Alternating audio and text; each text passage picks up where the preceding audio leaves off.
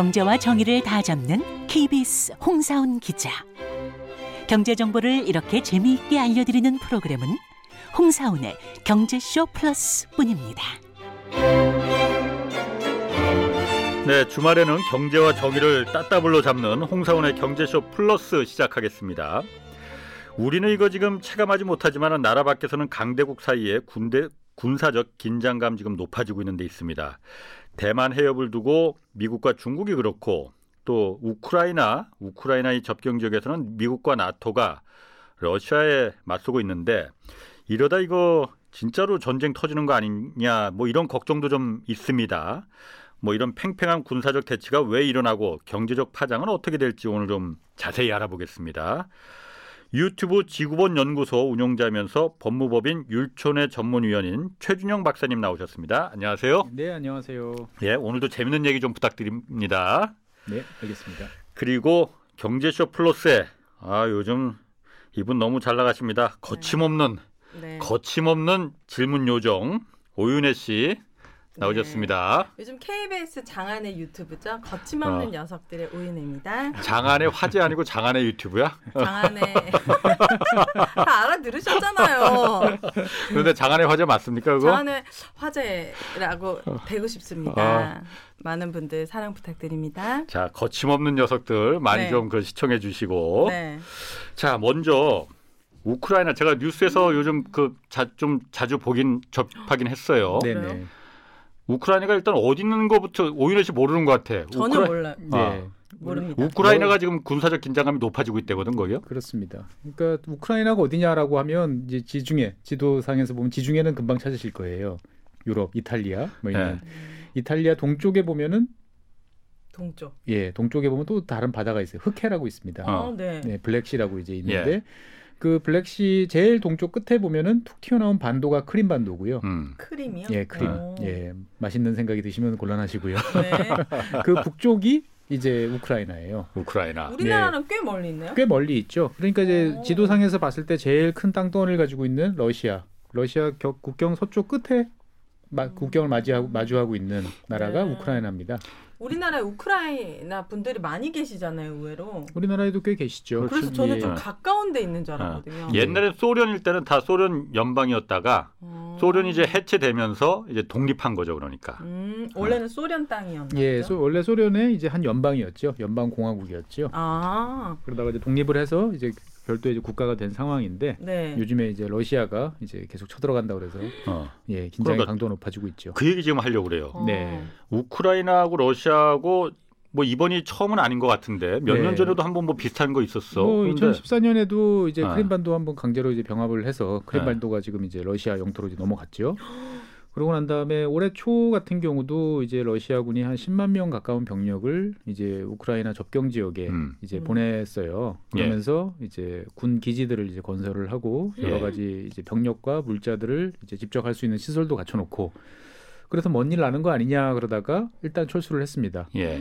그러다가 이제 지난달서부터 다시 한번 이제 병력들이 이제 집결을 하고 있어요. 그래서 음. 음. 어 지난 11월 같은 경우는 한 10만 정도 예. 내외다라는 병력이 집결해 있다라는 이제 기사들이 많이 나오는데 최근에 이제 미국 정부가 이제 발표한 바로 따르면 이제 뭐 17만 5천, 18만 명까지 이제 병력 수는 계속 늘어나고 있어요. 예. 음. 그래서 단순히 이제 병력 수가 늘어난 것 자체도 이제 문제지만 그 병력 구성 그다음에 네. 그 러시아군 구성을 보고 있으면 정말로 단단히 결심을 했다라는 생각이 이제 종종 드는 거죠. 어. 그러니까 보통 우리가 이제 뭐 병력을 늘- 늘린다 그러면 네. 제일 쉬운 게 이제 군대에서 제일 많은 보병이죠. 예. 보병만 가면 뭐 사실은 이건 별로 위협 요소는 아니에요. 그냥 네. 어떻게 보면.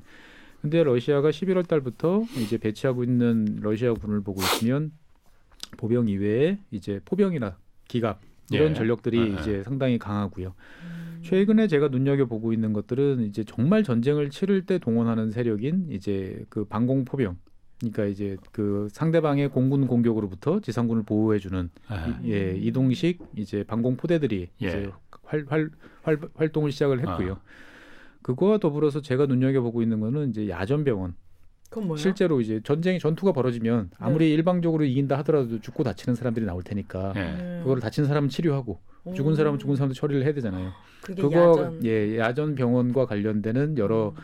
시설들이 이제 같이 건설이 되거나 이제 그 움직이는 모습들이 이제 보이고 있는 거지요. 야전 병원이 그 배치된다는 거는 진짜 한 판 붙겠다는 건데. 그렇습니다. 보통 이제 이런 경우 이 정도 되면 이제 마지막 단계에서 준비하는 거거든요. 예. 과거에 미국 같은 경우도 이제 걸프전이나 이런 거 치를 때 마지막으로 동원했던 이제 그 파트들이 이제 의료 의무 관련 파트였거든요. 그렇죠. 보면은. 그러니까 정말 이제 직전까지 이제 왔다라고 이제 보여지는 이제 상황이고요. 네. 그래서 우크라이나는 이제 러시아 서쪽에 있으니까 동쪽에서 음, 이제 네. 우크라이나 입장에서 봤을 때는 동쪽에서 이제 지금 병력들이 자꾸 이제 모여드는 음, 예. 이런 예. 입장인데 우크라이나 북쪽에 보면은 이제 벨라루스라는 나라가 있습니다. 어. 옛날 백러시아. 예, 맞습니다. 이 벨라루스는 아. 조지 소로스의 고향. 예, 예. 아, 조지 소로스는 이제 헝가리고요. 보면은 아, 헝가리예요? 누구세요? 예. 조지 소로스. 이 벨라루스는 이제 루카센코라는 대통령이 이제 다스리고 있는 곳인데 상당히 재미있다고 해야 되나요? 좀 엉뚱한. 어, 벨라루스요? 예. 네. 근데 한편으로 보면 러시아하고는 가장 죽이 잘 맞는. 음. 예. 예. 그래서 얼마 전에 한 서너 달 전에 이제 러시아와 이제 국가 연합을 결성하자는데 다시 한번 합의를 하기도 한 이제 이런 네. 나라인데 우크라이나 수도는 키예프예요. 키예프. 키예프. 예, 키예프. 키예프 라는 곳인데 예. 지금 러시아와 우크라이나 동쪽 국경에서부터는 꽤 멀리 떨어져 있어요. 키예프까지는. 예. 아, 네. 근데 북쪽의 벨라루스에 최근에 러시아 이제 기갑 부대들이 이제 활동을 하고 있고 그다음에 러시아 폭격기나 이런 전투기들이 나, 나타나서 이제 공중 초계를 도는 모습들이 계속 모, 보여지고 있어요. 어. 벨라루스에서 키예프까지는 한 200km 내외일 거예요. 음. 어. 되게 가까워요. 밀고 음. 내려오면 금방 금방입니다. 예. 그러니까 우크라이나 같은 나라는 우크라이나는 옛날에 소련 시절에 이제 구소련의 뭐 빵바구니라고 말할 정도로 땅이 비옥하고 농사 농업이 잘 되는 이제 그런 음. 지역이었어요. 그러다 예. 보니까 그 말은 뒤집어 말하면 국토가 평평하다는 이야기예요. 아하. 뭐 음. 자- 상대방의 진격을 가로막을 만한 그러네. 이제 강 예. 몇 개를 제외하고 나면은 거의 이제 그냥 평지로 이루어져 있기 때문에 한번 예. 밀어붙이기 시작하면 순식간에 이제 밀릴 수 있는 상황이죠. 그래서 동쪽에는 대규모 병력이 파병돼 있고 북쪽에서는 이제 벨라루스. 벨라루스를 통해서 내려올 가능성도 있고 예. 그다음에 남쪽에는 이제 크림반도가 있는데 여기는 이미 2014년에 이제 러시아가 합병을 했고. 예, 강제로 이제 한데. 합병을 예. 이제 해놓은 상태이기 때문에 네. 우크- 우크라이나 입장에서 봤을 때는 서쪽을 제외한 어. 이제 동쪽, 북쪽, 남쪽에서 어. 한꺼번에 이제 압박을 받고 있는 이제 이런 상황이라는 거죠. 아니 그런데 왜요? 그러니까 왜? 왜? 왜 갑자기 러시아가 우크라이나를 어. 땅도 어. 엄청나게 러시아가 예. 진짜 왜 그러는 그러니까 거예요? 우크라이 러, 러시아 입장에서 봤을 때는 우크라이나라는 나라는 전통적으로 봤을 때 러시아를 보호해 줄 수 있는 완충지대예요. 그러니까 러시아는 되게 땅이 넓으니까 상대방이 쳐들어도 한참 걸리겠다라고 생각을 하진 모르겠지만 실제로 이 헝가리를 중심으로 한 동유럽 독일서부터 쭉 평원이에요. 계속 평원입니다. 예. 그래가지고 음. 모스크바까지 그냥 이어져요. 예. 어. 그러니까 예전에 2차 세계대전 때도 이제 히틀러가 쳐들어오기 시작을 하면 한 번 뚫리면 일사천리로 음. 뚫릴 그렇죠. 수밖에 없는 게 예. 러시아의 또 지형이거든요. 예. 네. 그러다 보니까 러시아는 서쪽에 가급적이면 넓은 완충지대를 두고 싶어 해요. 음. 그래서 2차 세계대전이 끝나고 난 다음에는 뭐 음. 폴란드, 체코 뭐 이런 이제 우리가 생각하는 구공산권 국가들을 다 위성 국가로 해서 서방 국가들하고 최대한 그렇죠. 예. 이제 완충지대를 넓게 잡아놨던 예. 거죠. 음. 근데 이제 그런 나라들이 저- 이제 구소련 붕괴 이후에 다 이제 서방에 이제 친서방으로 다 예. 돌아섰죠. 음. 돌아섰는데 러시아 입장에서 봤을 때는 좋아. 그 나라들은 멀고 우리랑 직접 국경을 접하지 않으니까 어, 괜찮아. 네. 뭐 너희들 마음대로 예. 해라고 하지만 우크라이나는 다르다라는 게 음. 예나 지금이나 일관된 러시아 입장이에요. 그럼 벨라루스처럼 연합국을 맺어가지고 친하게 지내면 되잖아요. 친하게 지내면 되는데 네. 우크라이나는 이제 그 국토가 이제 동서로 이렇게 보면은 우크라이나 동쪽에는 이제 러시아 접경 지역에는 이제 러시아어를 쓰고 그 다음에 원래 러시아 민족이라고 분류되는 분들이 많이 계세요. 네. 그 다음에 서쪽에는 이제 우크라이나어가 따로 있어요. 음. 비슷하지만 달라요. 네. 우크라이나어를 쓰고 좀 더 친서방적인 세력들이 또 서쪽에 키예프를 중심으로 한 서쪽에 이렇게 있어요. 네. 그러다 보니까 이제 우크라이나가 어떨 때는 친러시아 경향을 보이다가 음. 어떨 때는 친서방 경향을 보이다가 이렇게 왔다 갔다 하는데 이제 최근 한 10년 사이에 이제 지속적으로 계속 친서방 경향을 이제 보이고 있는 거지요. 어. 그러면 이제 친서방 경향이라는 게 그냥 어 러시아 아, 우크라이나가 이제 뭐 프랑스, 뭐 영국, 뭐 독일 이런 나라랑 잘 지내는구나 이렇게 생각하면은 어 단순한데 그것보다 복잡한 문제가 뭐냐면은 네. 우크라이나 입장에서 봤을 때는 동쪽에 거대한 러시아가 항상 두려운 거잖아요. 네. 그러다 보니까 안전 보장을 받고 싶어요. 음. 나, 나를 지켜줄 사람이 필요한 예. 거예요. 네. 예. 그래서 가급적이면 나토로 갔으면 좋겠다. 나, 북대서양 조약 기구 미국과 예. 그다음에 영국, 뭐 독일 이런 나라들이 서방에 우리 우리가 알고 있는 유럽 대부분 국가들이 이제 군사 동맹을 맺고 있는 나토에 음. 가입을 했으면 좋겠다라는 게 아, 우크라이나의 우크라이나가 희망인 거죠. 나토에 가입하겠다. 가입을 이제 희망을 하는데 예. 네. 나토도 그거는 사실 부담스러운 거예요. 예. 아, 어떻게? 아니 그냥 러시아랑 잘 지내면 안 되나? 우크라이나 사람들은 뭔가 그게 안 이제? 예 잘 안 맞아요. 어. 그러니까 이제 그 친서방이라는 그 흐름하고 예. 친러시아라는 양대 흐름 쪽에서 몇 년 전에 이제 오렌지 혁명이란 걸 통해 가지고 이제 친러시아 세력이 몰락을 하고 친서방 세력이 이제 득세를 한 상황이에요. 어. 음. 그러니까 이제 우, 러시아 입장에서 봤을 때는 우크라이나라는 나라는 사실은 두 나라가 그러니까 러시아는 되게 큰 나라잖아요. 네. 근데 러시아 역사를 쭉 거슬러 올라가 보면 우크라이나랑 조상은 같아요. 예. 어. 이, 네. 키, 이 지금 아까 말씀드렸던 우크라이나 수도인 키예프, 음. 이 키예프 공국이 사실은 이 슬라브 민족이 어떻게 보면은 마음의 고향 같은 이제 음. 그런 곳이에요. 네. 원래 수도가 거기였다면서요. 그렇죠. 그러다가 나중에 이제 모스크바 공국이 이제 새롭게 성장을 하면서 러시아라는 이제 루스라는 이제 지역 사람들이 네. 이제 러시아를 만든 건데 그러다 보니까 러시아 입장에서 봤을 때는 러시아와 우크라이나는 뗄래야 뗄 수 없는 음. 당연히 하나의 어떠한 이러한 존재라고 생각을 하는 거고 예. 어. 우크라이나는 그건 옛날 이야기고 어. 예전부터 우리가 19세기, 20세기 들어오면서부터 우리는 별도의 어, 길을 음. 걷기 시작을 했고 그것들이 음. 너희들이 자꾸 힘으로 우리를 눌러가지고 억지로 한 테이블에 맞춰놓은 거 아니냐라고 음. 이야기를 이제 해왔던 거지요. 마치 음. 중국이 대만을 생각하는 마음과 같은 건가요? 그거랑은 좀 약간 다를. 다를 수. 있어요 보면은. 음. 그래서 어떻든 간에 이 슬라브 민족의 마음의 고향은 사실 지금의 키예프를 중심으로 한이 음. 지역이고 그래서 러시아는 푸틴 대통령이 지난 7월인가요 논문을 하나 발표를 했어요. 근데 그 푸틴이 논문을 썼다고요? 예, 이게 아, 공산주의 국가들은 특, 특징이 뭐냐면은 지도자가 네. 뭔가 일을 내가 뭔가 큰 변화를 하기 이전에 그거를 이론적으로 뒷받침을 할 뭔가를 발표하거나 글을 써요. 어. 중국 중국 같은 경우도 탁상공론 아닌가요 그거? 어 그걸 탁상공론이라고 할 수도 있지만 너무 아, 거침없어. 일단은 쓰고만 있으면 뭐해? 아니죠. 일단은 왜 그렇게 해야 되는지 명분을 쌓는 거죠. 어, 글로요? 그렇죠. 어. 그래서 사람 그 사람들이 거기에 대해서 동의를 이제 구하는 거죠. 그러면 어. 너희들이 동의했기 때문에 그 다음에. 행동을 하는 거는 당연한 결과인 거예요. 얼마 전에 뭐라고- 중국 그 시진핑도 역사결이라고 해서 그거 하나 맞습니다. 예. 바뀌었어. 그러니까 뭐 원래 중국 지도자들은 다 이제 그런 식으로 해서 네. 뭔가 이제 특색 사회주의에 대한 것들을 강조하고 네. 역사적 책무를 강조하는데 푸틴 대통령 같은 경우는 우크라이나와 러시아의 관계에 대한 역사적 고찰 뭐 이 정도로 번역이 될 만한 논문을 썼어요. 어머나. 야, 푸틴 예. 성실하네.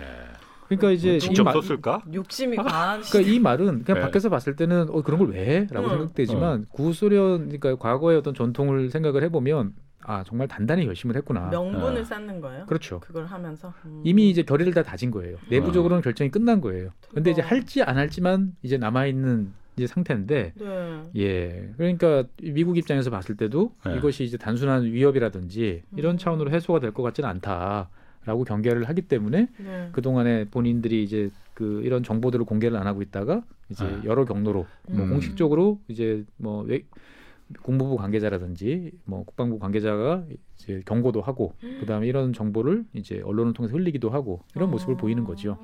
그러니까 지금 말씀하시기는 우크라이나하고 러시아 입장에서는 우크라이나가 그 키예프의 그 아련한 추억도 있고 원래 우리는 같은 한 뿌리고 음. 같은 말을 쓰는 같은 민족이야. 그런데 왜 자꾸 너희들 서방 쪽으로 가려고 해? 가지 마.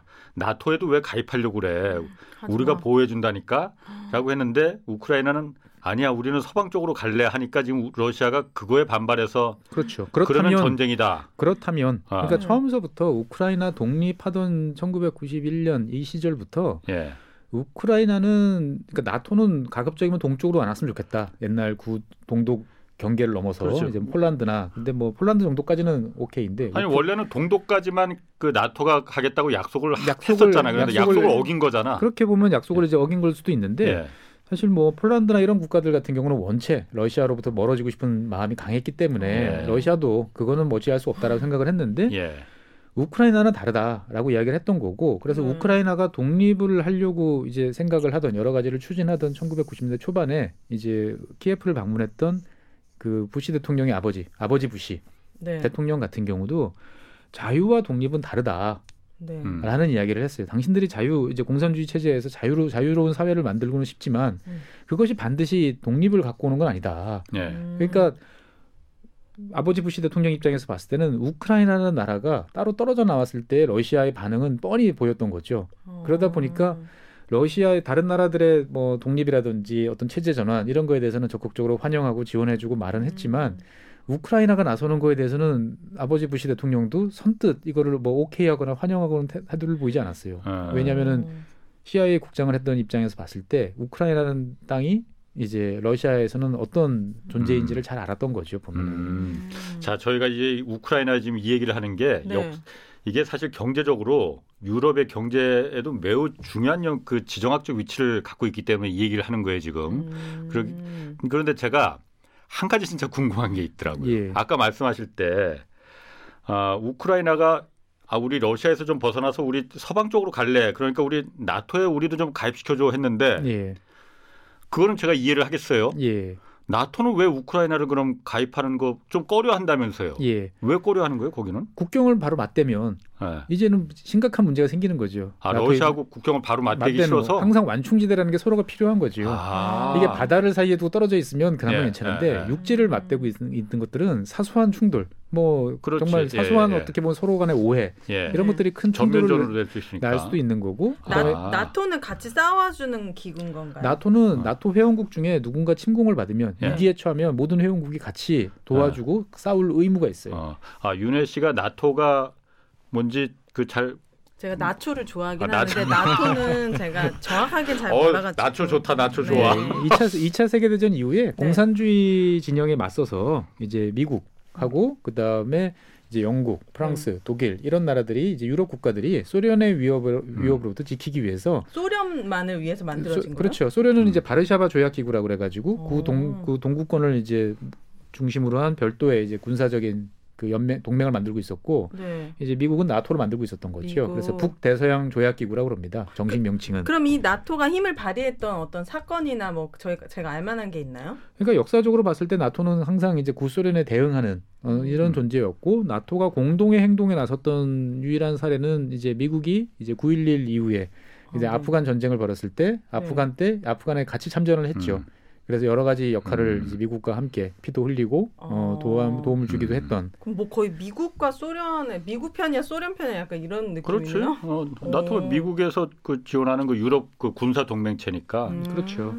그런데 이제- 그러면은 지금 우크라이나가 그렇게 어, 위기에 처, 뭐 진짜 위기인지 모르겠지만 진짜 어쨌든. 위기라고 위기에 처 있는데 네. 만약에 위기가 그 전쟁으로 발발이 되면은 예, 그 나토 국가들이 예. 유럽 국가들이 예. 도와줍니까? 그러니까 나토에 가입하는 걸 우크라이나 가입하는 걸 야, 그거는 어, 우리는 거리 좀 둬야 돼 했는데. 음. 그러니까 나토 입장에서 봤을 때는 되게 애매한 상황이에요. 예. 이거를 회원국이 아니기 때문에 예. 의무적으로 지원해줄 의무는 없어요. 그렇지. 근데 예. 이거를 또 그냥 방치를 해놓자니 예. 이제 그것도 상당히 걸리는 거죠. 이제 음. 보면은 그러니까 예. 어떻게 보면 러시아가 완- 무력으로 어 이거를 하고 나토가 무기력하게 그걸 바라만 모습을 바라만 반다. 음. 그러면 이제 러시아 입장에서 봤을 때는 여러 그 비슷한 패턴을 주- 다른 국가에도 적용을 할 수 있는 거지요. 그러네.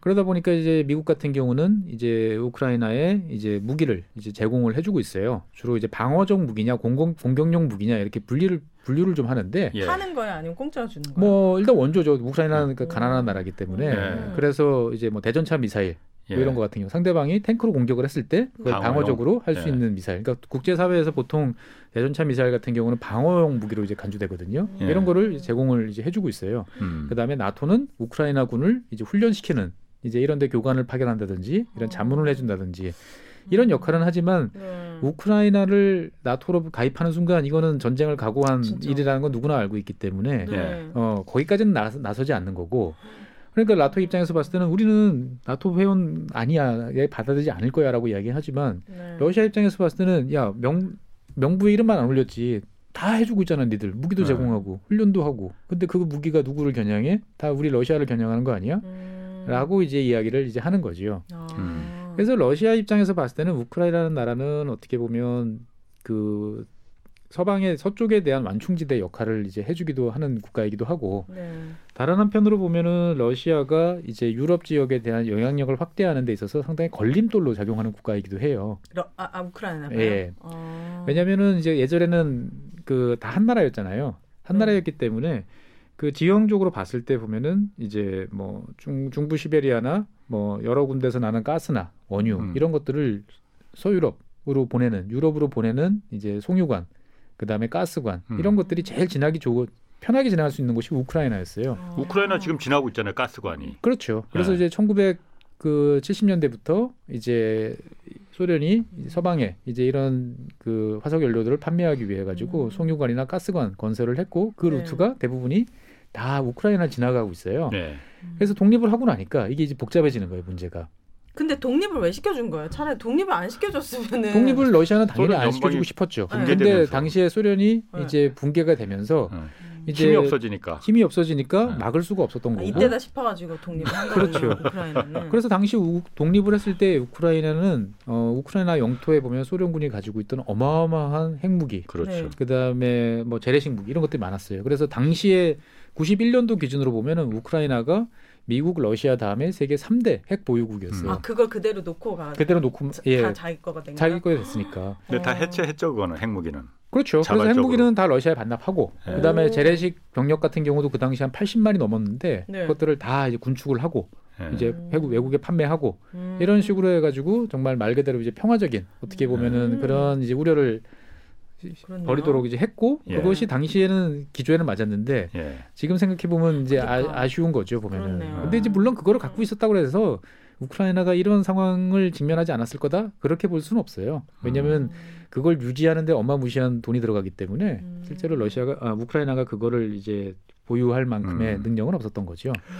음. 자 그러면 그 우크라이나가 어쨌든 그 가스관이 러시아의 그 천연가스가 네. 유럽으로 통과하는 그 공급되는 그 중요한 가스관이 우크라이나를 지금 지나가고 그. 지나가고 있단 말이에요. 예. 그럼 우크라이나의 사- 사태가 예를 들어서 뭐 예. 일촉즉발로 뭐 해서 뭐 진짜 전면전으로까지 만약 번진다면은 네.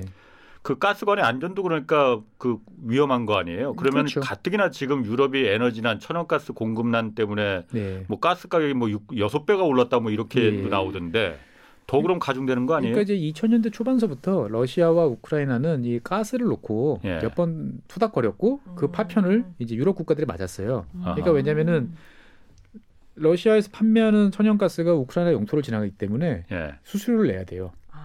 아, 그리고 가스를 비교적 저렴한 가격으로 사용할 권리를 권리를 주는 건 맞아요. 네. 예. 근데 러시아와 우크라이나가 이제 대립을 했던 게 뭐냐면은 러시아가 우크라이나가 가스를 몰래 뺏어 쓰고 있다. 음. 아 가스관에서 네.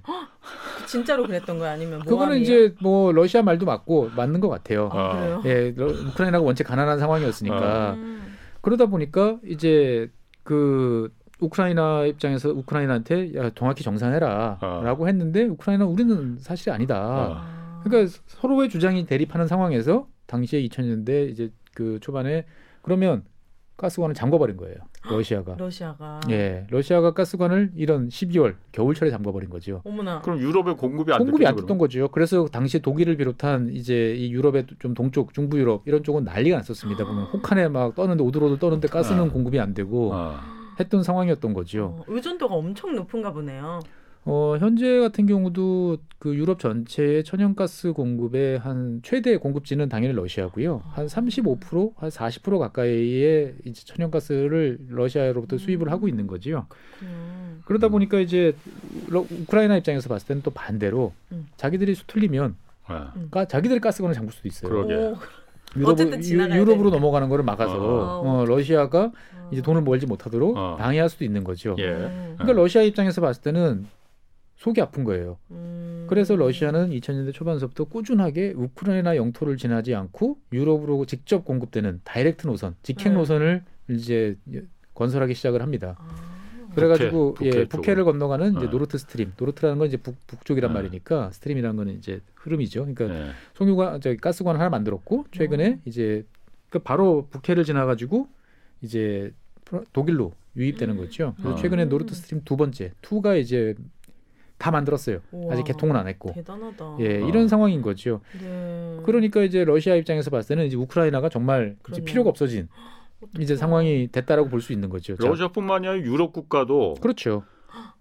굳이 우크라이나 아니어도 돼. 그렇죠. 어, 그러니까- 가스관이 북쪽에 새로 생겼으면 그렇죠. 그러다 보면은 유럽 국가 입장에서 봤을 때는 야 우리가 가스를 안정적으로 러시아가 계속 공급해주고 우리가 쓸 수 있는데 예. 굳이 우리가 러시아랑 어떻게 보면 피를 튀기면서까지 음. 이걸 맞서야 돼? 라는 이제 고민을 하게 되는 거지요. 네. 예. 그래서 미국 입장에서 봤을 때는 이런 일이 벌어질 줄 알고 처음서부터 노르트 스트림 이 새로운 가스관 음. 예. 건설 시작 때부터 예. 줄기차게 반대했어요. 아 아, 그걸 그거를 예, 건설하는 거를 건설하는 거를. 아. 너희들이 그러면 러시아에 오히려 목줄을 잡히게 된다라고 음. 이제 지- 줄기차게 반대를 했는데 이제 독일을 중심으로 한 유럽 입장에서 봤을 때는 아니 우리가 안정적으로 에너지 자원을 공급을 하겠다는데 그건 누가 건설한 거예요? 그 노르트 스트림 가스관. 러시아겠지. 일단은 러시아가 건설한 거죠 보면은 어. 예 러시아 러시아하고 이제 독일이 이제 같이 건설을 한 거죠 이제 예. 예, 튼튼하겠네. 관이. 그죠? 러시아랑 독일이 만나면 진짜 뭐쎄안 부셔질 것 같아. 그래서 이제 그 문제가 사실은 이제 그 그 동안에 어떻게 보면 러시아의 행동을 예. 제어해 오고 있다가 이제 다 완성이 됐고 예. 최근에 이제 아까 말씀하신 것처럼 유럽이 가스 문제로 여러 가지로 힘든 상황이 있, 있다 보니까 러시아로서는 지금 겨울이 최적기라고 생각을 해볼 만한 거죠. 그렇네요. 어. 우크라이나는 뭘로 먹고 사는 나라예요? 우크라이나는 주로 이제 농산물로 이제 먹고 사는 이제 아. 그런 나라예요. 농사가 제일 잘 되는 나라고요. 네. 근데 지금은 이제 농업 국가처럼 제가 이제 말씀을 드렸지만 우크라이나 동쪽 지역은 옛날부터 석탄이 많이 나는 산업지대였어요. 돈바스 음. 지역이라고 그래서 그 지역은 원래 소련 시절에는 중공업 이제 지역, 지역이 많았던 거고요. 네. 그래서 우리가 생각하는 이제 소련 구소련 시절에 크고 웅장한 이제 멋있는 무기들 상당수는 이 우크라이나에서 만들어졌고요. 아. 구소련이 이제 그 우주로 쏘아 올리던 로켓들 네. 대부분 그 로켓 엔진들도 우크라이나에서 만들었어요. 음. 그래서 그 엔진이 돌고 돌아서 지금 북한까지 가 있는 거죠. 아. 예. 그 그렇구나. 아까 그 가스관 얘기 잠깐만 좀 해보면은 예. 그 노르트 스트림이라는 게 이제 완공은 다 됐다면서요. 예. 근데 음. 그 개통을 왜 못 하고 있는 거예요? 그러면 일단은 뭐 만들었다고 해서 바로 오, 오- 오픈을 하는 게 아니고 예. 이제 위험한 물건이 흐르는 거잖아요. 예. 그러다 보니까 여러 가지 복잡한 인증 절차를 거칩니다. 예. 예, 또 EU 특유의 또 까다롭고 예. 서류 작업도 많고 예. 복잡한. 그러니까 보통 한 6개월 정도 이상 걸려요. 예. 아. 그래서 이제 완공은 지난 이제 최종적으로 다 공사 끝을 선언한 거는 이제 10월 달 정도지만 예. 실제로 예상했던 거는 이제 한 4월 달, 5월 달 내년 이제 한 중반쯤 되면은 이제 개통이 될 거다라고 예. 생각을 했던 거고 이제 러시아는 너희들 상황이 안 좋다는데 빨리 좀 개통하지라고 예. 이제 압박을 넣었지만 네. 일단은 유럽에서는 아 음. 그래도 우리는 절차는 절차대로 지켜야지라고 예. 해서 지금 이제 그 인증 절차를 이제 진행을 이제 하고 있는 상황이에요. 예. 음. 그러니까 이제 러시아 입장에서 봤을 때 보면 뭐 어떻게 보면은 짜증이 좀 날 수도 있는 일이고 다른 음. 한편으로 보면 지금 유럽이 가스 가스 가지고 상당히 이제 고생을 하고 있는 상황이니까 지금 이 기회를 이제 놓치고 나면 음. 이제 상당히 이제 애매해질 수도 있다라고 판단하는 거죠 보면은 아, 음. 그래서 이렇게 좀 공격적으로 그렇죠. 나온 거죠. 그래서 공격을 하는데 이제 많은 분들이 이제 그렇게 물어봐요. 그러면은 정말 우리가 영화에서 보는 것처럼 그러니까 어. 막 탱크 예. 지나가고 탱크 막. 지나가고 막 이렇게 할 거냐? 네. 그럼 뒤집어서 제가 질문을 한번 드려볼게요. 그러면 우크라이나를 러시아가 다 점령을 해서 거기를 러시아 땅으로 다 만들까요? 그러면은 러시아랑 나토랑 딱 붙는데 그것도 러시아 입장에서는 원하지 않는 방향이라 이거죠. 그렇죠. 그래요? 완충지대가 있는 게 완충지대로 있는 게 제일 아. 좋은 거예요. 예. 그러니까 러시아 입장에서 봤을 때는 현재의 우크라이나 정부를 무너뜨리고 네. 친러시아 성향의 음. 하지만 겉으로 봤을 때는 중립적인 음. 어떠한 새로운 정부로 바꾸는 게 꼭두각시. 그렇죠. 괴뢰정부. 어. 제일 좋은 거죠. 예. 음. 근데 이제 만약에 그런 정부를 세우겠다고 러시아군이 탱크를 앞세워서 정말 키예프까지 이제 밀고 들어가는 모습을 연출을 한다 그러면 네. 우크라이나 국민들이 가만 안 있지. 우크라이나 국민뿐만 아니고 전 세계적으로 봤을 때 정말 몇십 년 만에 이제 음. 어떤 그런 모습을 보게 되면 충격이 대단하겠죠. 맞아. 예. 러시아에 대한 음. 이미지가 완전 진짜. 그렇죠. 그러니까 음. 러시아도 바보는 아니에요. 음. 그러니까 러시아는 이제 그런 면에서 봤을 때 지금 이제 병력을 집결해 놓고 있지만 실제로 정말 포탄과 탱크가 진격하는 그런 전투를 치를 것이냐라는 음. 의문은 또 제기되고 있어요. 그러니까 뭐냐면은 러시아가 이제 새롭게 개발한 하이브리드 워 어떻게 보면 잡종 전쟁이라고 번- 번역이 될 만한 잡종이요? 예. 어. 그러니까 전쟁은 전쟁이에요. 네. 분명히 전쟁인데 총탄도 뭐 포탄도 날아다니지 않아요. 음. 근데 한쪽이 일방적으로 밀리고 깨지고 후퇴하고 하는 음. 전투를 이미 우크라이나와 러시아는 꽤 오랫동안 치르고 있었어요. 우크라이나 동쪽에서. 네. 음. 그러니까 이 말이 뭐냐면은 러시아군이 이제 그 크림반도를 병합한 이후에 그다음에 우크라이나 동쪽 돈바스 지역에서 이제 친러시아 세력들을 조종을 해가지고 이제 계속적으로 이제 분쟁을 유발을 해오, 해오고 음. 실제로 거기는 이제 친러시아 성향의 반군들이 통제를 하고 있어요 지금도 아. 그런데 이제 이때 보면 러시아군이 발휘했던 여러 가지 전술들을 보면은 심리전 네. 그다음에 정보전 음. 사이버전 이런 것들이 결합을 해요 그러니까 뭐냐면 텔레비전을 딱 켜면은 갑자기 다 러시아 방송밖에 안 나오는 거예요 예. 아, 괴롭겠다. 예. 그 다음에 그런 정보망을 장악한 상태에서 인터넷으로 가짜 뉴스나 이제 왜곡된 소식들 뭐 일방적으로 후퇴하고 있음 뭐 이런 것들을 알리면 야 군인들 입장에서 봤을 때도 야 우리만 여기 있으면 포위되는 거 아니야? 음. 라고 해서 빨리 후퇴하고 싶은 거죠. 예. 좀더 적극적으로 나가면은 우크라이나 사령부의 여러 무선 지령 같은 걸 위조를 합니다. 음. 후퇴하라고. 어. 예. 그러면 어쩔 수 없지. 그렇죠. 그래서 후퇴를 해야겠다라고 생각을 하는데 네. 갑자기 드론이 날라와요 밤에. 어. 예. 조용히 드론이 날라와가지고 음. 정확하게 효과적으로 사령부만 이제 폭탄을 떨고 놓고 가는 거지요. 예. 그러면 실제로 인명 피해는 아침에 일어나 보면은 한 다섯 명 사망. 근데 지- 음. 그 어떻게 보면은 뭐 연대 지휘부 전멸 뭐 이런 상황이 생기는 거죠. 음. 그러면 나머지는 이제 오합 지졸이 되는 거고 그럴 때 러시아군 특수부대나 이런 친구들이 나서 가지고 음. 다시 이제 장교라든지 어, 수습하는 사람들을 장거리에서 저격한다든지 음. 이러면은 이제 머릿수는 많이 있지만 오합지졸이 되는 거죠. 그러네요. 예, 이런 상태에서 러시아군이 저쪽에서 모습을 드러내면 굳이 뭐 포탄을 음. 쏘거나 이럴 필요 없이 음. 무너질 수가 있는 거죠. 이거를 조금 더 확산을 해보면 네. 이제 우크라이나 전체 한 사회가 운영하는 데 있어서 우리는 알게 모르게 인터넷에 그리고 정보통신망에 크게 의존을 하고 있습니다. 네. 예. 근데 여기에 대해서 이제 대, 대대적인 사이버 전쟁을 이제 추진할 수도 있어요. 예를테면 물이 안 나와. 어. 그 다음에 은행 계좌가 다, 다, 다 잠겨. 큰일 나지. 예. 그 다음에 뭐 공항이라든지 이런 교통망이 다 마비됐어. 정보통신망이 안 돌아가면 다 마비되는 거죠. 네. 예. 근데 러시, 우크라이나 정부는 여기에 대해서 전혀 손을 쓰지 못하고 혼란이 연출이 되는 음. 거예요. 아. 그럼 국민들 입장에서 봤을 때는 도대체 정부는 뭐 하냐? 그쵸. 라고 비, 비판과 비난을 하고 뭔가 여러 가지 이제 혼란스러운 상황. 음. 그리고 거기에 대해서 이제 러시아 입장에서 봤을 때는 뭐 정보 정보 요원이라든지 특수부대가 가서 그런 혼란을 더 부추길 수가 있겠죠. 음. 그리고 적절한 위협 시위, 네. 무력 시위죠. 그러니까 뭐 이를테면 러시아 폭격기가 뭐 키예프 상공을 뭐 돌아다니고. 돌아다닌다든지 네. 절대로 폭탄을 떨구거나 그러진 않지만 아. 이렇게 되면은 우크라이나 입장에서 봤을 때는 안에서부터 이제 무너지는 거죠. 그러면 러시아 입장에서 봤을 때는 이 혼란스러운 상황을 수습을 해야겠다. 누가 누구 누가 누구든지. 어, 그때 갑자기 푸틴이 나타나나요? 그래서 오히려 러시 저 서방에다가 이거 우크라이나 문제 어떻게 할 건지 이거 이렇게, 이렇게 내버려 둘 거냐라고 음. 이야기를 건넬 수도 있는 거죠. 그러면 우크, 서방 입장에서 봤을 때는 어쩔 수 없이 끌려 나와서 협상장에서 나와서 뭐 네. 나름대로 협의를 하고 나면 그 말은 뒤집어 말하면 네. 우크라이나 우크라이나에 대한 러시아의 기득권 음. 어떻게 보면 영향력을 인정을 해주고 이제 간다라는 거죠 보면은 근데 그게 러시아 입장에선 그렇게 볼 수 있는데 네. 그럼 그거를 유럽 국가들은 물론이고 미국이 그 상황을 그렇게 가는 걸 용인을 합니까 그러면은? 그러니까 이제 그게 사실 많은 전 세계 사람들이 어. 궁금해하는 거죠 예. 우크라이나 나토 회원국도 아닌데 예. 음. 이거를 위해서 미국과 유럽 군인들이 피를 흘리는 모습을 볼 수 있겠는가 예. 각오를 하겠는가 예. 라는 이제 이런 궁금증이 있는 거죠. 예. 그러다 보니까 이제 바이든 대통령이 이제 여러 가지로 이제 그 외교적인 강한 외교적 원사를 이제 구사하고 실제로 미국 CIA 그 정보부장이 이제 그 모스크바를 방문해 가지고 네. 우리 너희들의 움직임에 대해서 다 손바닥 들여다보시 알고 있어라고 음. 경고를 날리고 예. 하는 게 거기까지인지 예. 아니면 실제로 미국이 병력을 동원하고 유럽 그 동맹국들과 함께 우크라이나를 지키기 위해서 뭔가 액션에 나설 것인지에 예. 음. 대한 판단은 지금 퀘스천인 상태인 거죠 보면은 미국 입장에서는 우크라이나가 왜 중요한 거예요 그러면은? 만약에 별로 우크, 중요하지 않습니까? 우크라이나가 러시아의 영향에서 아. 그렇게 간다라고 생각을 해보면 실제로 나머지 과거의 구소련이었던 구소련 국가였던 많은 예. 나라들은 쉽게 이제 러시아 영향력으로 이제 들어갈 수밖에 없는 거고 예. 그러면은 이제 지금 발칸 반도를 중심으로 한 이제 동유럽 국가들 예. 같은 경우도 이제 빠르게 친러시아와 러시아화 될 가능성이 높다라는 거죠. 예. 이제 그렇게 되면은 이제 미국 미국 입장에서 봤을 때는 러시아라는 존재를 저쪽 끝으로 이제 밀어놓고 이거를 지금 이제 유럽 쪽을 안정화시켰다고 생각을 했는데 음. 다시 이제 과거와 같은 어떻게 보면은 그 힘대 힘으로 부딪혀야 되는 상황을 음. 이제 마주해야 되는 거죠.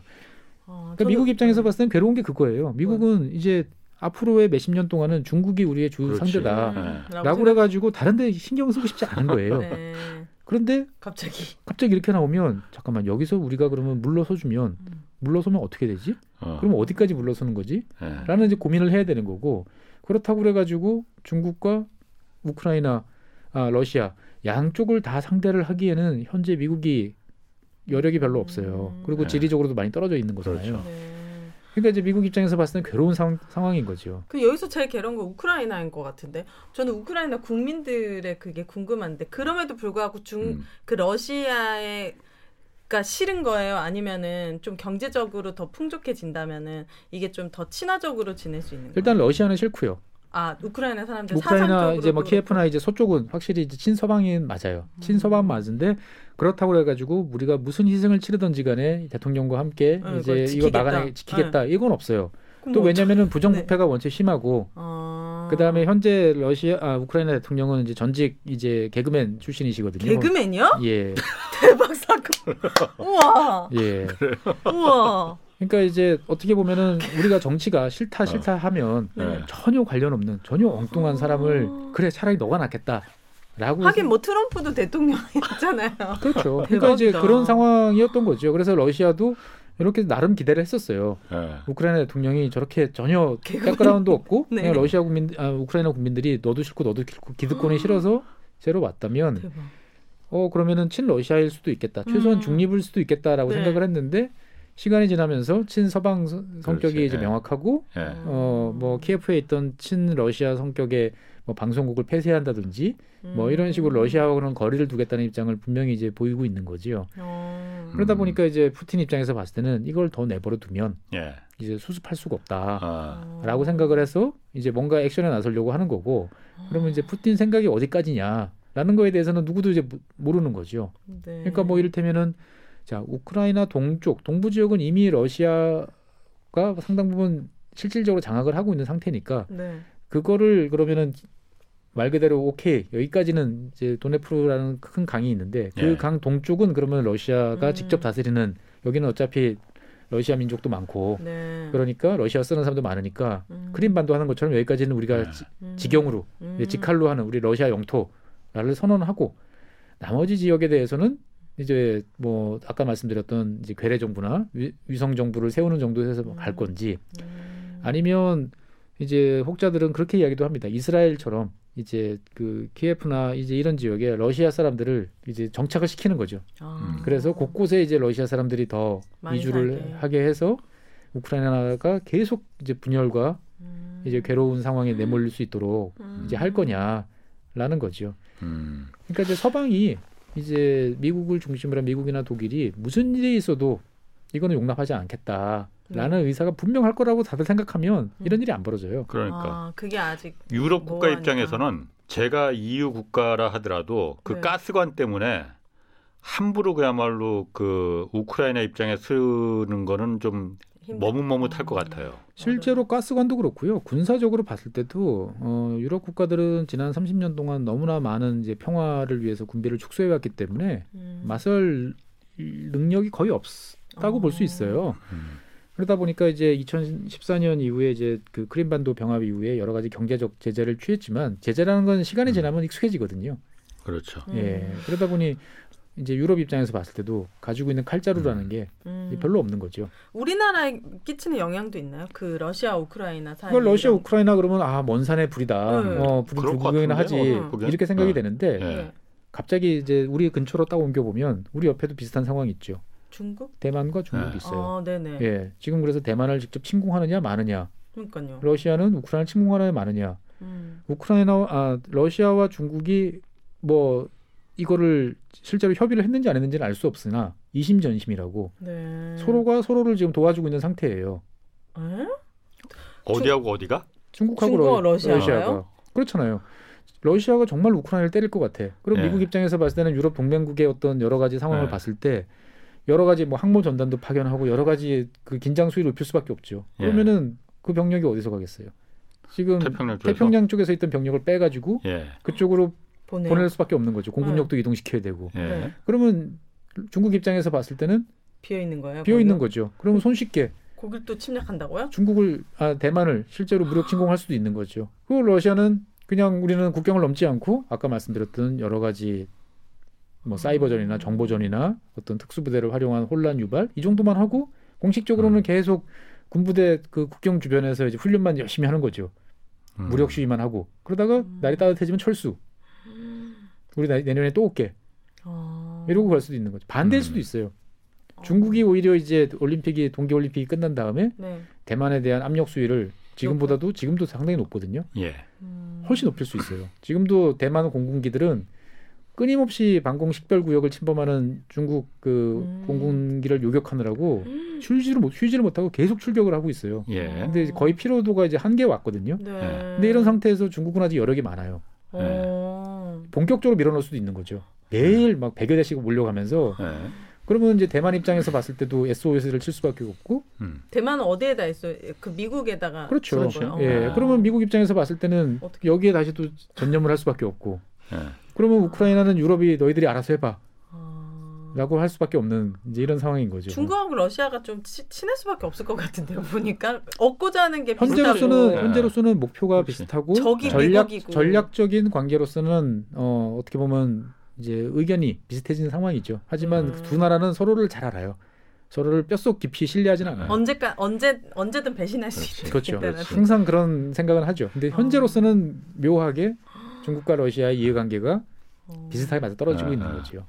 그럼 말 나왔으니까 네. 중국하고 대만 음. 거기는 어떻습니까? 거기도 진짜 뭐 지- 어떤 전쟁 그런 얘기까지는 뭐 좀 너무 선을 넘은 너무 나간 거죠. 그러니까 선을 넘었다라고 볼 수도 있지만 최근에 뭐 시진핑 주석 입장에서 봤을 때 보면 예. 보여줘야 되잖아요. 뭘요? 원래 10년간이 이제 중국 지도자들이 예. 이제 자기들 임기였잖아요. 10년이 지나면 다 물러났어요. 예. 뭐- 그랬지. 예, 원래- 등소평 이후에 예. 음. 이제 장쩌민도 후진타오도 다 예. 10년 하고 물러나고 그 다음에 그 전전 지도자가 지금의 지도자를 지명을 이제 해놓는 음. 거죠. 음. 그래서 미리 이제 그 지명을 해놓고 가는데 네. 그리고 집단 지도 체제였어요. 음. 한 사람한테 권력을 몰아 몰아주지 그렇죠. 않고 아홉 명 정도가 서로가 아, 나눠 서로가 그래요? 예 그래서 무슨 결정을 하려면 합의를 봐야 되고 네. 상대방의 영역에 대해서 침범하지 않는 음. 이런 거주였는데 시진핑은 그거를 다 무시- 바꿔 바꿔서 음. 그러니까 혼자 것 지금 강력한 중앙 집권 체제를 구축을. 했고 음. 그 다음에 10년 종신 체제 사실상 뭐 일단 체제로 15년 가지고 제재로 왔죠. 이제? 간 거죠. 예. 그러면 중국 국민들 입장에서 봤을 때는 그러면 무엇을 위해서? 어, 독재 무엇을 위해서? 그러니까 이제 저 시진핑 사람을- 주석 입장에서 봤을 때도 내가 뭔가를 보여줘야 되는 입장인 거죠. 예. 네. 그- 그리고 그걸 위해서 그 동안에 여러 여러 차례 이제 이야기를 했었는데 이거를 이제 모른 척하고 다시 덮을 수는 없는, 없는 상황으로 점점 치닫고 있는 거죠. 경제적인 이유 때문에 대만을 탐내는 거예요? 그런 건 아니죠. 뭐 경제적인 이유도 있을 수 있다고 보여 보여져요. 어떻게 보면 중국을 중국이 정말로 대만을 침, 침공을 해가지고 어, 짧은 뭐 상황에서 순식간에 뭐 장악할 수 있겠죠. 뭐 음. 일, 일정 부분 피해는 꽤 클 수는 있- 예상보다 클 수는 네. 있습니다만 그러고 나면 중국 입장에서 봤을 때는 그 제일 걸림돌이었던 반도체와 관련된 기술, 시설 음, 다 이런 거 같은. 경우는 일시에 이제 획득을. 할 수 있는 거죠 보면은. 나쁘다. 그러니까 이제 중국 입장에서 봤을 때는 그런 이제 경제적인 문제보다는 어떻게 보면은 중국의 통일 그리고 그 동안에 이제 대만이 음. 이제 그 과거에 이제 지금 대만의 야당 세력인 국민당 정부 같은 경우는 이제 우, 우리가 어차피 중국 본토로 수복하겠다 그렇기 때문에 계속 이제 그 중국과 이야기를 하려는 친중 느낌. 어떻게 보면 이제 그렇게 돼 버렸죠. 음. 근데 음. 지금의 그 대만 집권 세력은 우리는 달라. 우리는 중국이 아니고 대만이야. 음, 라고 하는 어떻게 보면 대만 독립으로 이제 점점 나아가고 있는 음, 상황이 상황이 점점 이제 가고 있거든요. 그러니까 음. 이제 중국 입장에서 봤을 때도 이걸 놔두면 정말로 이제 그 전까지는 어떻게 보면은 하나의 나라라는 하나의 중국이라는 원칙에 대해서는 사실은 그 전에 과거의 국민당 정부도 동의를 했어요. 단지 우리는 괴뢰 세력에 밀려가지고 음. 여기 와 있을 따름이지 음. 대만, 어. 중국 본토는 다 하나야라는 음. 의식은 똑같았던 거죠. 서로 그러니까 생각이 달랐던 거지. 그러니까 하나라는 그 개념이 그렇죠. 어, 음. 그런데 이제 현재 어느 순간인가부터 이제 본토에서 그 넘어온 사람들은 점점 나이가 들고 이제 정치적인 네. 힘이 이제 약해지고 음. 원래 이제 대만에 계시던 분들이 이제 정치적인 세력을 얻으면서 우린 다르다. 음. 어 우리는 중국 사람 아니다라는 어. 인식이 강해지고 점점 한 발 한 발 이제 독립과 가까운 독립을 이야기하는 세력들이 강해지니까 네. 중국으로서도 이거는 이제 선을 넘었다라고 예. 음. 이제 판단을 하는 거지요. 예. 그러니까 이제 미국도 이제 그걸 알기 때문에 하나의 중국이라는 원칙에 대해서는 건들진 않아요? 건들진 않아요. 아. 그러니까 인정을 해줬죠 미국. 미국도 예. 대만의 독립을 지원하진 않아요. 예. 왜냐하면 그 만약에 대만이 정말 독립을 하겠다고 그러면 중국이 무슨 희생을 치러서라도 어떠한 행동을 할지 뻔히. 뻔히 보인다라는 거죠. 중국의 자존심을 건드리는 그렇구나. 일이라서. 그렇기 때문에 그 중국 미국 같은 경우도 대만과 관련된 이야기는 현상 유지. 자, 아. 현재 상태를 유지해. 어, 현재 상태를 유지하고 네. 서로가 어, 근데 우리는 이제 미국 입장에서 봤을 때는 대만을 통해 가지고 중국을 여러 가지 이제 괴롭힐 수 있는 요인들이 있다라고 생각을 하기 때문에 음. 미국 입장에서 봤을 때는 필요할 때는 대만을 지원해주고 음. 중국과의 관계가 더 중요하다 생각하면은 대만이 안- 아무리 안- 애걸복걸 해도 뭐 아. 좋은 무기라든지 이런 거 제공 안 해주고 음. 하는 상황이에요. 음. 대만 같은 경우에는 아까 우크라이나하고는 미국이 생각하는 그 처지가 좀 완전히 다를 것 같아요. 그렇죠. 미국은 우크라이나에 대해서 그렇게 딱히 그러니까 뭐 아쉬울 게 별로 없을 것 같은데. 아쉬울 게 없지만 만약에 정말로 이제 러시아가 밀고 들어오면 예. 미국 입장에서 봤을 때 그걸 손 놓고 봤다? 음. 그러면 이제 유럽 지역의 그 유럽과 중동 지역의 정치 지형은 이제 음. 완전히 바뀌는 거죠. 어. 미국은 종이 호랑이다. 아 그럴 어. 것 같아. 그 이미 많이 보여줬잖아요. 아프간도 보여줬고 아, 그렇죠. 보여줬고. 근데 뭐. 그거는 이제 정말 먼 어떻게 아. 보면은 이 유럽 중심의 사고, 그러니까 음. 서방 중심의 사고에 보면은 저 멀고 먼 변방 아. 내지 이제 중동이라는 특수한 상황 이었던 아. 거고 이거는 그래도 우크라이나는 유럽이라고 다들 인정하는 예. 어떠한 이런 지역에서 음. 러시아가 그러면 영향 이렇게 발을 뻗었을 때 예. 그냥 움츠러든다? 어 그러면은 이제 완전히 상황이 네, 달라지는 이 거죠. 나토에 대한 음. 신뢰도 좀 내려갈 것 같아요. 그러니까 나토도 이제 괴로운 상황인 거고요. 음. 그러니까 어떻게 보면 지금은 이제 힘 대 힘으로 이제 부딪혀야 되는 상황인데 이제 한쪽은 정말로 이제 각오를 다지고 뭔가 음. 이제 근육과 이제 무력을 한껏 보여주고 있는 상황인데 네. 그에 맞서는 쪽 입장에서 봤을 때는 상당히 좀 옹색하게 음. 보이는 음. 이제 그러한 상황인 거죠 보면은. 저, 저는 그냥 객관적으로 봤을 때 대만이 더 우리나라랑 가까이 있고 소식이 잘 들려서 그런지 대만은 온몸으로 거부하고 있는 것처럼 느껴지거든요. 중국과의 이런 어떤 흡수되는 거를. 근데 음. 우크라이나는 그 과연 그 러시아와 관계에 있어서 예. 정말 극렬히 반대하는가? 이거 그러니까 이제 아까도 말씀드린 소수- 것처럼 지역적으로 달라요. 우크라이나 동부는 친러시아예요. 어, 음. 그러니까 이제 사실은 어떻게 보면 국제사회가 냉정하게 그냥 정말 그 피도 눈물도 없이 네. 아 그래 동쪽은 가져가라고 이야기할 수도 있는 거예요. 음. 그 우크라이나 그 정부 입장에서는 용납할 수 없는 용납할 거지. 수 없는 거죠. 반으로 나라가 예, 잘리는 그러니까 음. 근데 이미 크림반도를 뜯겨 뜯겨갔잖아요. 네, 그냥 네. 국제사회는 멀뚱멀뚱 보고 있으면서 음. 그냥 경제적으로 제재하고 프레셔를 가한다라고는 하지만 그 누구도 예. 군인 한 명 군함 한 척 보내가지고 음. 어떤 액션을 취하지는 않았거든요. 우리 경제적으로 더 좀 그 와닿는 건 사실 우크라이나보다는 대만 또 대만 아래 남중국해 여기가 사실 어. 더 우리한테는 경제적으로 좀 이해관계가 많이 얽혀 있는 데잖아요. 그렇습니다. 남중국해도 지금 만만치 않죠 거기. 남중국해는 뭐 몇 년 전서부터 사실은 이제 총성 없는 이제 전쟁터가 된 지 오래죠. 예. 거기가 어디죠 정확하게? 남중국해라고 그러면은 음. 쉽게 말하면 이제 베트남 동쪽 우리가 놀러 가기 좋은 바다라고 하는 이제 어. 그 그쪽이 필리핀, 음. 베트남 예. 뭐 이제 이런 쪽 이제 거기가 지금 전쟁 중이에요? 거기는 원래는 총성 없는 총성 없는 진짜요? 그러니까 이제 국- 고기 먹으려고 다른 그러니까 나라들이? 이제 국제 해양법에 따르면 유엔 국제 해양법에 따르면 네. 이제 바다도 영토가 있잖아요. 네. 육- 육지로부터 12에리까지는 1에리는 1.8km 정도 되니까 뭐 쉽게 말해 한 2km 정도 따지면 한 30, 30몇 킬로 정도까지는 음. 그 나라의 땅처럼 네. 바다를 음. 해요. 근데 그거보다 먼 바다는 음. 경제적으로 배타적 경제 수역이라고 해서 물고기를 잡는다든지 뭐 지하 자원을 캐는 것 네. 정도는 200캐리까지 인정해 줘요. 예. 근데 그거보다 그렇다고 해서 그 위에 배가 왔다 갔다 하는 걸 누가 뭐라고 하진 않아요. 그렇죠. 음. 어. 근데 중국은 이 유엔 국제해양법을 인정하지 않아요. 그래서 자기만요? 남중국해라는 거대한 바다가 네. 그 전체가 자기의 영해라고 주장을 하는 네. 거예요. 아니 국제적으로 다 약속을 했는데 자기네들은 인정할 중국은 수 처음부터 참여 안 했어요. 아, 우리? 서해도 마찬가지예요. 지금 중국하고 영해 분쟁이 음. 아직도 영 영해가 정확하게 나눠져 그래서 있지 이제 않아요. 중국은 어. 남중국해 같은 경우는 이제 어떻게 보면 옛날 미국 흉내를 내고 있어요.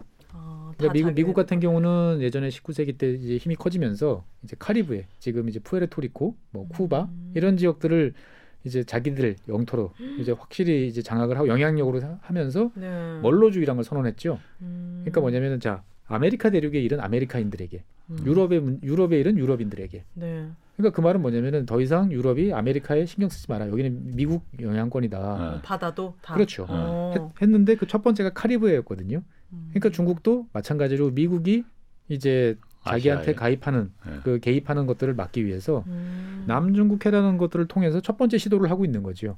음. 그래서 그거를 인정해주고 나면 이제 남중국해 전체가 이제 중국망이 된다라고 네. 하면은 이제 상당히 괴로운 일인 거죠. 네. 그래서 이제 중국 입장에서 봤을 때도 미국 해군은 상대하기 만만치 않으니까 중국은 어떤 식으로 하냐면 남중국해다가 인공섬을 만들어요. 음. 바다가 얕으니까 한 콘크리트 200쪽 정도의. 이제 그 네. 준설선을 보내가지고 네. 막 밤새도록 이 모래를 퍼올립니다. 네. 그래가지고 원래 좀 있던 암초에다가 그거를 갖다 막 부어요. 네. 콘크리트를 뭐 아, 그러면 순식간에 이제 그 한 여의도 여의도 면적만한 섬들이 만들어져요. 아 정말요? 그럼 거기다가 활주로 놓고 그다음에 미사일 포대 만들고 진짜요? 어 그리고 이제 그러면 이제 거기가 영, 영, 영해면 거기가 이제 자기들의 영토라고 선언을 하면 그 주변 또 다 우리 그다음에 거니까? 거기서부터 12해리까지는 자기들 그렇죠. 영토잖아요. 음. 우와. 들어오지 마라고 하는 거지요. 그러면 아. 그러면 이제 거기에 대해서 미국은 네. 뭐라고요? 그게 말이 돼? 말이 안 되지. 네. 그래가지고 그 12해리를 이제 일부러 위반을 해요. 아 군함을 보내가지고 자. 자유의 항행 작전이라고 그래가지고 아 너무 어. 거기를 유치하다. 거기를 지나가요. 아. 그럼 거기를 지나가면 네. 갈수록 중국의 대응이 세져요. 그러니까 과거에는 경고 방송하고 예. 어, 멀리서 이렇게 지켜봤는데 지금은 막 쏴요 총. 그 직전이죠. 몸 대 몸으로 이제 부딪- 부딪히는 거죠. 큰 아? 배들끼리 배끼리? 배들끼리 아. 어머나. 예 정말 충돌 직전에 키를 꺾어서 서로 이제 어. 예 어. 그런 일들이 매일 벌어지고 있어요. 아. 아니, 거기가 그럼 그 남사군도는 그왜 중요한 거예요? 그러면은 그러니까 이제 그그 중에 하나예요. 중국은 왜 그렇게 거기를 자원 때문에 아니면 어떤 해상 자원도 교통 많죠. 자원도 아. 많고 그 다음에 그 물동량이 예. 지나가는 어떤 그런 요, 길목이니까. 요, 충이기도 하고 예. 그런 것도 있지만 그러한 실리적인 뭐, 것보다는 네. 어떻게 보면은 이제 바다로 뻗어나가는 네. 이제 자기들의 힘을 과시를 하고 그다음에 서방 세력 미국으로 대표되는 서방 세력이 이제 해안으로부터 멀리 떨어지도록 예. 이제 어. 만드는 거죠. 그래서 이제 중국은 중국 그 바다 앞쪽을 쭉 해서 이제 제1 도련 그러니까 음. 섬 섬들이 연속적인 이제 제1 도련, 제2 네. 도련이라고 경계선을 자기들이 거놓고 있어요. 그랬죠. 예. 그래서 현재도 지금 미국 항공모함 같은 경우가 제1 도련 우리는 당연히 그 안에 있는 거죠. 그러니까 예. 안에 들어가서 그 작전하는 안에 거를 우리나라 당연히 들어 있는 거죠. 그래서 되게 부담스러워해요. 예. 아이고. 진짜 오늘, 알면 알수록 어. 이가 없네요 정말. 오늘 우크라이나에서 남사군들 거쳐서 타이완까지 대만까지 와. 오늘 아주 재밌는 얘기 많이 들었습니다. 자, 두 분 함께 해주신 최준영 박사 그리고 오윤혜 씨 두 분 고맙습니다. 감사합니다. 자, 감사합니다. 주말에는 경제와 정의를 따따블로 잡는 홍사원의 경제쇼 플러스 오늘 여기서 마치겠습니다. 고맙습니다.